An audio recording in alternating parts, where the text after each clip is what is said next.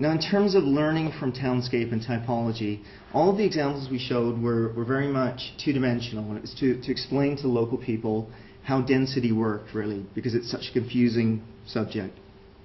We also wanted to look at three-dimensional examples as well, and that's just a very early framework plan for the site um, that looks at different areas in terms of potential areas for density. Um, we want to work that up with the community, so we don't want to rush too far ahead in terms of master planning. We don't want to do too much design at this point. We want to just do a pattern book, basically, and then design the community up with the local, um, local people, really.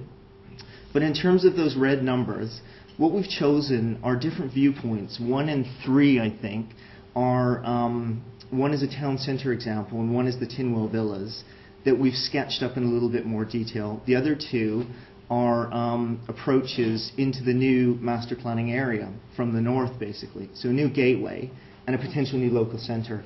And we wanted to compare existing with potential, again to give local people an idea of how that works in terms of a like-for-like basis.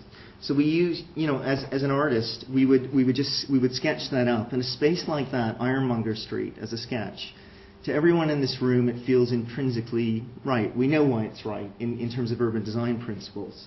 Um, I won't read all of those labels, but it's a classic sort of textbook street. You know, um, uh, Gehl, Cullen, uh, Lynch would all have a lot to say about a street like that, and I think they're absolutely right.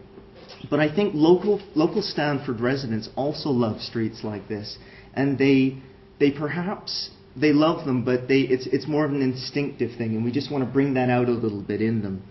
So by explaining and labeling things. So it's not meant to be simplistic, but it's just meant to use fairly basic language as opposed to sort of urban design speak.